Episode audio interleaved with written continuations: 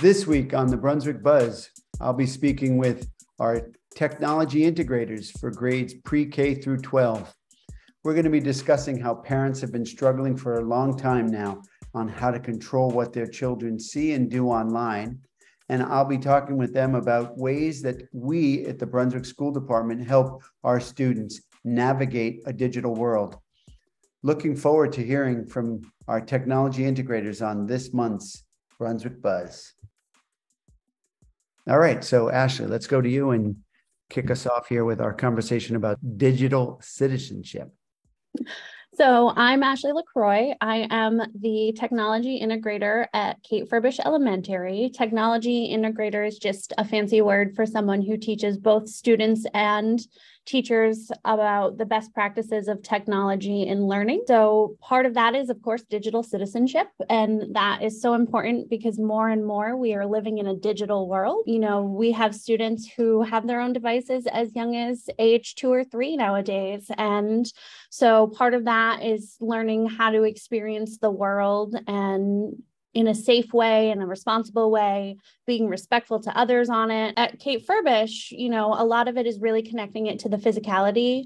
And they're so young that abstract ideas just don't work. You know, they can't understand the people behind the screen are other humans. It's just a screen to them.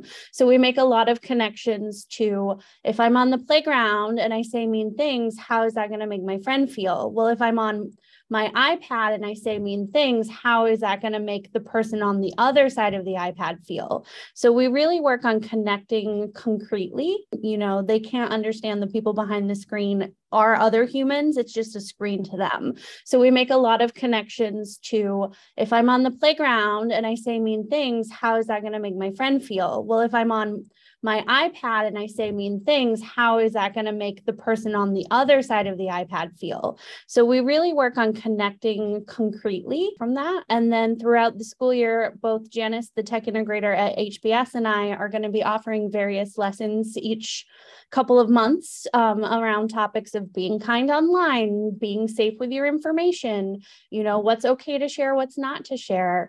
Um, so we're really just trying to keep it present in a in a daily capacity. And also we work to educate staff because so many of our staff grew up before the internet really was so prevalent in our lives and they might not even have these practices themselves. Wow that's awesome. Ashley can you just remind our listeners of when our students and at, at you know kfs when they receive devices what ages?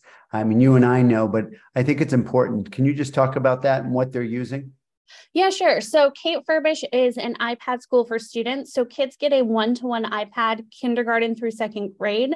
Now, that doesn't mean that they're on the iPad all day long, it's only pulled out at very specific times. Our pre K students do have four iPads in their classroom because they use an app called Osmo that has physical pieces they build with that then turns those into movement and, and videos on their iPad. So they're building stories physically, and the iPad is turning it into a really cool adventure for them. But our K2 students typically use their iPads in math and um, sometimes as a literary literacy center once or twice a week where they are having books read to them so they can hear, hear fluency and what it means to be a fluent reader. But students are definitely not on iPads all day long.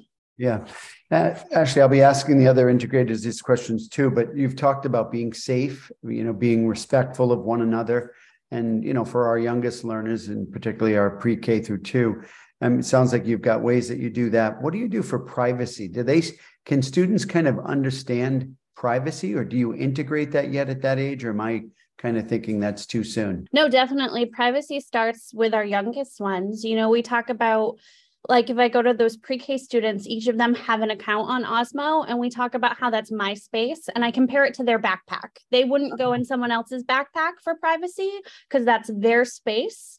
So we don't go in other people's digital backpacks, which are their accounts. So again, connecting it to something concrete in their lives is super important at this age level. But privacy starts with we don't share accounts, we don't share passwords, even if all students are using the same password like they commonly are at this little age. We just start talking about those practices and how, you know, you wouldn't go up to a stranger in Hannaford and tell them where you live. You're not going to put it into your iPad. Your iPad doesn't need to know where you live.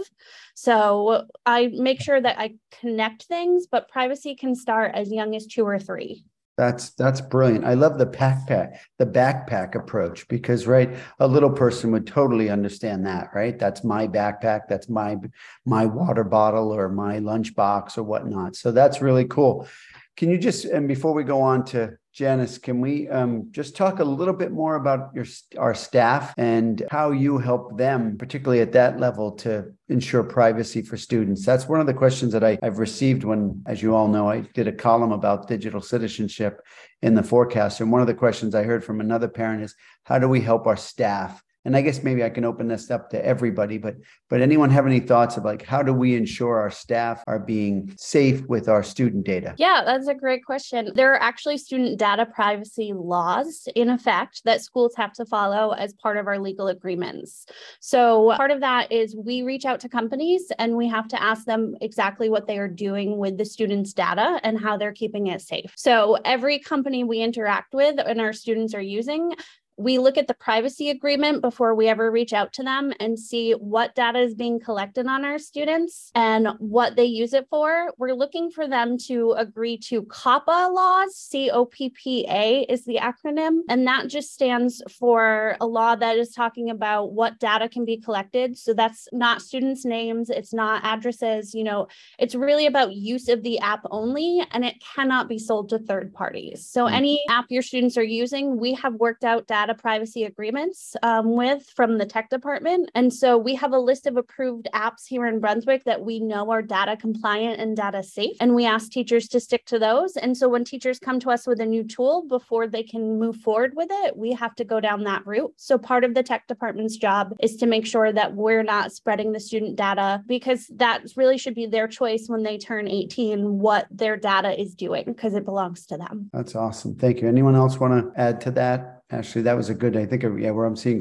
we're all agreeing that Ashley just nailed that. So awesome. So Ashley, thanks. I'm going to, uh, of course, jump in, but I'm going to move on to Janice. And Janice, will you introduce yourself and let us know what building you work at and how we, your name and whatnot? yes, uh, I'm Janice Rodriguez. I am the technology integrator at Harriet Beecher Stowe for grades three to five. And I work between teachers and students with a lot of different things from projects to learning websites and programs and things like that. But on the idea of digital citizenship, do a lot with the common sense curriculum. And they have different strands, and some of them include cyberbullying, privacy and security, digital footprint is a new term for third graders. Oh, okay. Uh, yeah. So just learning like when they go to websites, how it kind of tracks them a little bit. And that's how they get their likes on there and things like that. They recognize it's happening, but they didn't understand why. News and media literacy. So understanding what's real and not. And then also just finding a balance in media stuff. So screen time and whatnot. Our students use Chromebooks. Um, okay. three to five are in Chromebooks or one to one, and they're used across different subjects for different reasons. So they're not on it all the time, but it could be anything from reading books online from Epic, having them read to them, going online for researching, um, or creating for presentations, whether it's a slideshow, a video, a book, something like that. Mm. Do you notice that your students, is there, a, you were just talking about likes, are students, the students that you work with and are they i'm thinking i don't know savvy is the right word but are students knowledgeable when you start talking about likes and things like that digital footprint stuff? At that age meaning grades three through five are they are they knowledgeable about that? Or do you have some students that are like what are you talking about? We just kind of compare it to like you know walking in the sand or something. Like you can oh, see really? it it comes from you. And then just kind of how is it is an abstract idea for them just that it follows them online. But they understand the idea of like how they might see their parents like, oh, my mom was talking about cooking, and on Facebook now there's pots and pans cooking up in her ads and things like that. So they've seen it in the outside world. And so they start making connections like that's how that happens. And okay. Is your can you just talk a little bit more about privacy, how you address privacy at this, uh, you know, grades three through five? And do you have a different conversation? Like we use the backpack approach. Uh, sounds like Ashley brought that up. Do you use something different, or what do you what do you do to get the point about privacy at that age level? I feel like maybe Ashley's done a really good job at KFS because once they get to third grade, like they know like this device is theirs, that they shouldn't just go and take somebody else's while it's signed on to their account. If there is a student absent, like, you know, they'll make sure they're signed off before they sign in because they want to be in their own account. I would say the students are pretty good about understanding what belongs to them and what doesn't in that sense. All right, we're going to pivot to the junior high. Excited to hear about this because I think this seems to be, at least in my experience, seems to be where students really do expand their digital footprint. So, Michelle, will you introduce yourself and tell, you know, what I know the background where you are and what you do and whatnot? Yeah. Hi, I'm Michelle Russo. I'm the technology integrator here at Brunswick Junior High. I spend a fair amount of my time helping teachers, staff, and students use technology in the classroom. And then another part of my job, I also am fortunate enough to teach a digital citizenship class to the sixth graders for a, it's a trimester long class. It's so great. I think that I have that opportunity because I'm able to address a lot of things with kids like talking about digital footprints, talking about how we can keep our information private and being careful about what we share, striking that balance between, you know, being online and being offline. So I'm have a lot of i'm very i guess i would just say i'm excited that i get that opportunity you can i just uh, so i'd like to again, so we're talking about digital footprint, but one of the things that I, when I did some research before I did this article, and some of you helped provide that, and then I, I went a little deeper. And one of the things that I, I found, which particularly at this grade level, six through eight, or junior high or middle school level, was that one of the concepts really that, at least what I understood people uh, talking about digital uh, citizenship, is that the internet or is forever. And starting to explain that. Do you do you is that accurate? I, I mean, I I found yeah, I, the research that I looked at, and that you know at this grade level, that's really important to start talking to people, if not even grades four and five. It said, but thoughts on that and how you go about doing that if you do.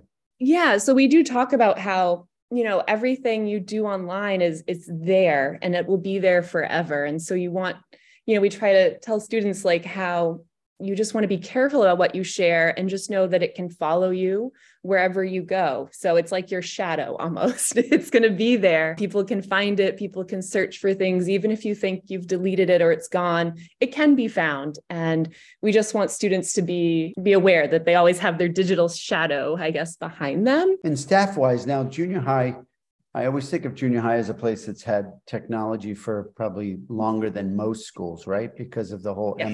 MLTI. Is that accurate? And do you feel as though the junior high staff are, are you know, more, I don't want to say up to date, but how, how does technology at the junior high, is it different, do you feel like in other levels or?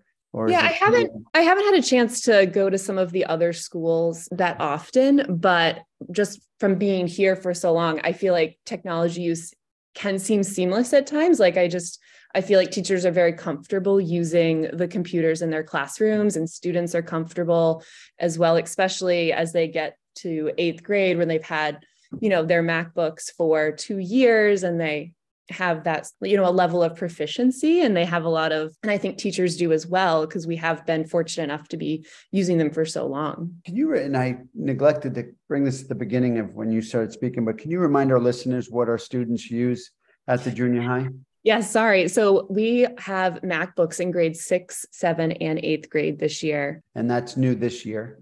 Yes. So sixth graders in previous years had Chromebooks, and this year we were able to use some older generation MacBooks for sixth grade. And do you, you know, this is a loaded question, but have you noticed students have a preference between different devices? And this is all of you. I'd love to hear. Ashley, I don't know if, you know, students at your level or Janice or or Dan, but do you do you notice that there's preference for the device? I can tell you the sixth graders were very to have MacBooks this year instead of Chromebooks. So I do think there is a preference, at least in the junior high, where all the two other grades have MacBooks. I think sixth grade does feel like, oh, we have MacBooks too. Anyone else kind of get that vibe from your students? Uh, my students miss the touch screen on the Chromebooks. They Compared they the, going okay. to touch going from the iPad to the Chromebook. Oh, uh, they missed the touch screen.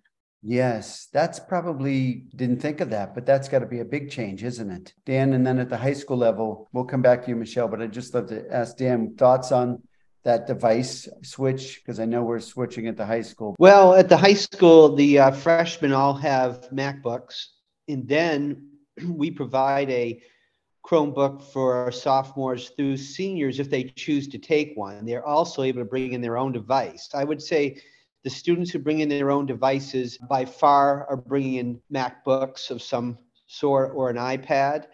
And so just looking at that preference that that's what they've purchased back during COVID when their parents, guardians bought them a device during that time, that seems to be what they're bringing in. That's what they like to use. And Mac is leading the way on that for sure. Hmm. Interesting. Thank you. Michelle, can I just go back to you and then Dan will pivot back to you again. Do you start at the junior high level? And this is really my learning uh, is I'm enjoying this because I'm, I'm I'm getting a lot out of this. But do you start talking to students about different sources? I know Janice started talking about that, but you know, different, as I said, different sources. So what's I don't know if I want to say real and not real, but you know, what's the difference between fact and opinion? Do you can you just talk about that and how you do that? Maybe I don't know if you do that in your course or or when you're working with students. Yeah. So we do talk a lot about source credibility and how do you know if a source is good. And that's something I teach not only in sixth grade digital citizenship, but I know it's also taught in our social studies and our language arts classes at the junior high uh, and maybe the high school as well. So we talk to students about how do you know if information is is good. So we talk about is it current? Like is it something there are times you want information to be current like if you're looking for health information, you don't want an article from 1970. We talk about is it, you know, is it relevant to what you're looking for? Who is the author? We talk a lot about making sure you understand who's writing it and any sort of purpose they might have behind writing that and starting to talk a little bit about what what is bias. So yes, we do talk we start to introduce those and we have an acronym we use for it. It's called CRAAP. It's called um, the, the crap acronym, which I the kids get a, a kick out of, but of it is it's one of the acronyms we use to help them remember each part of what they should look for when they are vetting sources. Can you uh, do I put you on the spot and can you what's that stand for? Yeah, so the C stands for currency, the R stands for relevant, the A stands for I think it goes author and then the other a should be for accuracy and the p is for purpose. Oh that's awesome. I love and I, will double check that but that's just yeah i love the phrase that you see a couple phrases i've heard today but one is source credibility. That's often one that i have conversations with when i'm speaking with students or you know when i had my own children when they were a little younger but source credibility because I often would, I, I don't think I ever used that term when I was working with students, but I think that's a really powerful term and using your crap. That's a fun phrase too, right? That gets, but you know, it's right. It gets their attention. That little mnemonic device, I think that's what that's called. You could say that that's a cool little tool though. So that does get their attention. That's, I'm not sure if that's the perfect segue, Dan, but we're gonna we're gonna move a little bit to the high school but credibility, source credibility sounds like a perfect segue. So you've told us what students are using there. And why don't you, um, I don't think we actually formally introduced you though. So why don't I pause and let you do that? Uh, I'm Dan Dearing. I'm the technology integrator at Brunswick High School. Brunswick High School, the freshmen all have MacBooks and we offer a Chromebook for sophomores through seniors, but we also offer the ability for students to bring in their own device. So that's what we use at the high school. Yeah, and, and can you just, you know, from my perspective, I often am dealing with individuals when they get to my office, if you will, that students have made some difficult or maybe challenged choices and particularly sometimes around technology. So and that's that's not to say all the time right? So let's make sure our listeners know. But can you just talk to me about how you know moving to that next level what you do or how you know teachers talk about not just beyond source credibility but back to that backpack kind of thing that Ashley was talking about, right?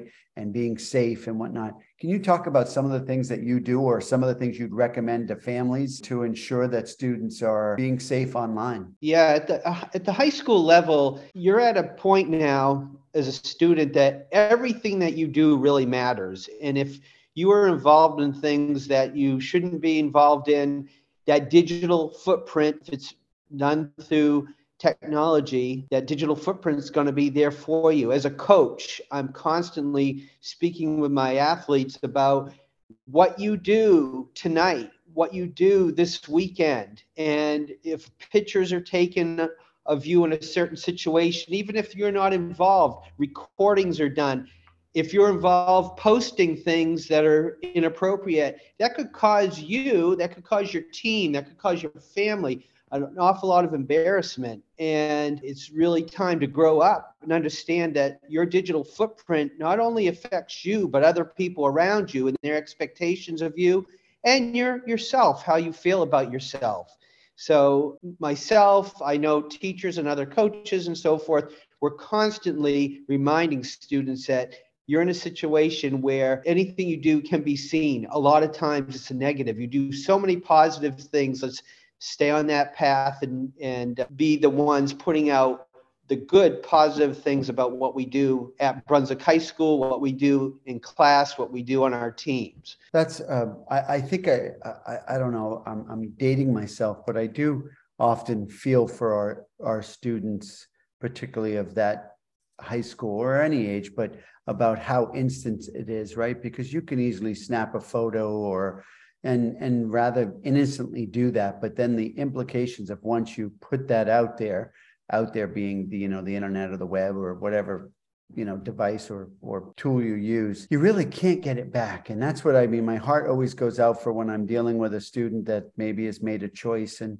you know and again i'm a strong proponent of restorative practices and believing that students deserve a second chance if they can prove that you know it's a mistake that was not deliberate. I just I, I wanted to say that out loud because I, I really I struggle with that just because it's so we all know that you know our students brain development or emotional development is not quite where it should be at that point and it, the lasting implications can be so drastic. So we've talked a little bit about source credibility. I love that. So one topic that i didn't put in my column but i was i've been thinking about and reading a lot about when i did some research was just about how do we coach children to, you know, it's okay to be who you are online. Anybody want to talk about how we might do that? Yeah, I think um, the biggest thing is is empathy. You know, it's teaching students to be empathetic to each other and differences and recognizing that the social media that they see a lot of is very curated. It's deliberately put out to look the best it can be. No one no one is really wanting to put out the worst of themselves to such a public facing platform like the internet. So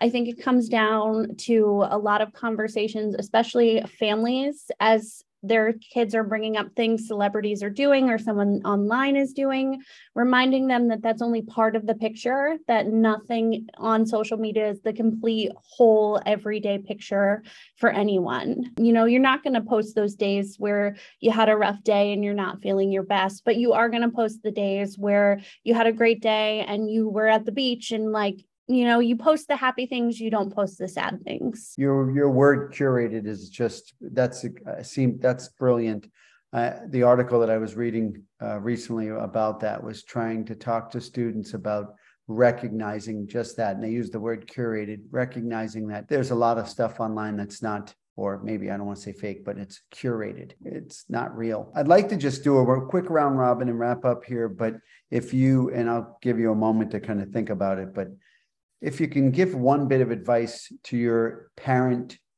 of the age group that you work with, what would it be? Dan, we'll go with you at the high school level. Yeah, I think uh, probably the biggest thing I see with students is their screen time and how many hours a high school student is compared to maybe a junior high and elementary student or on their screen in school, but also outside of school. My advice is see what you can do about limiting that time. And a lot of times it's uh, they're playing games or they're doing socializing. But if you're trying to get a good night's sleep and you're not off that about a 45 minutes to an hour before you go to sleep, that's definitely going to disrupt your sleeping patterns, your health, your energy, and everything that goes around student being positive at school and doing the best they can and coming in feeling rested and ready to go. It's awesome your suggestion of putting the phone down for a period of time before you do go to sleep.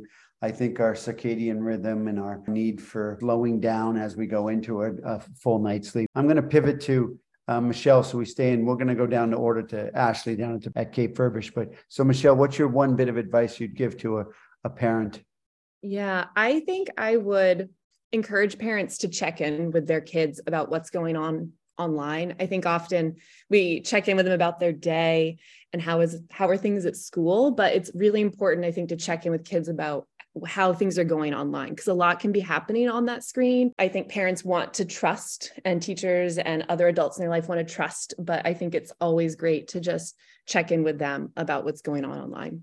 That's awesome. Quick story. I was uh, somewhere recently and I heard a parent that they didn't know who I was, but they were like, Hey, how was your day? And the response was good, right? How was your day? Good. And I wanted to go over and speak to that parent and say, let me give you a couple other phrases that you can use that you're going to actually be able to get a, a better response than good. And that's, you know, when you think about checking in with them, I think that's what I would recommend for those parents when you're checking in is like, you know, what website have you visited today? Or where did, you know, what app did you use the most today? Mm-hmm. I, I'm not sure if those are great questions, but but something like that, then how was your day, right? Janice, I'll pivot to you. Uh, yes, I can't remember the exact fact, but I know that there's increasingly more students are witnessing or being a part of cyberbullying these days in grades three to five. And so when I went over that lesson, it's really shocking how many of them have seen it or been on the receiving end of it. And so I think a big thing is just talking to your child about what they are seeing online and how they can handle certain situations. In my lesson, we talked about like reporting or going to a grown up or standing up for others that might also be online. And so being able to have those open conversations, I think would be really important so they know how to interact and circumnavigate that. Ashley, thoughts? I'm going to second Michelle and Janice. It comes down to communication, you know, starting at a young age and all the way up, being that trusting, safe place where your child knows no matter what is happening online, they can come to you and you're not going to pass judgment. You're not going to get angry. You're just going to support and discuss through with them. So I think it really comes down to just making sure you're available and having those conversations can be hard because as adults, we may not know what to ask. So I'm going to shout out again Common Sense Media is a website that has not only a curriculum for our kids in Brunswick, but it has a ton of parent resources about what are the current apps, what are some questions, how to have conversations, how to make sure you're getting media balance at home, home privacy and media agreements. Like you can make plans as a family for when is okay for technology, when is it not okay to have technology. So Common Sense Media is a huge tool that can help with those conversations and how to navigate a lot of these situations we didn't have to navigate as children. You know, our kids are really pioneers here we hear the term digital native a lot.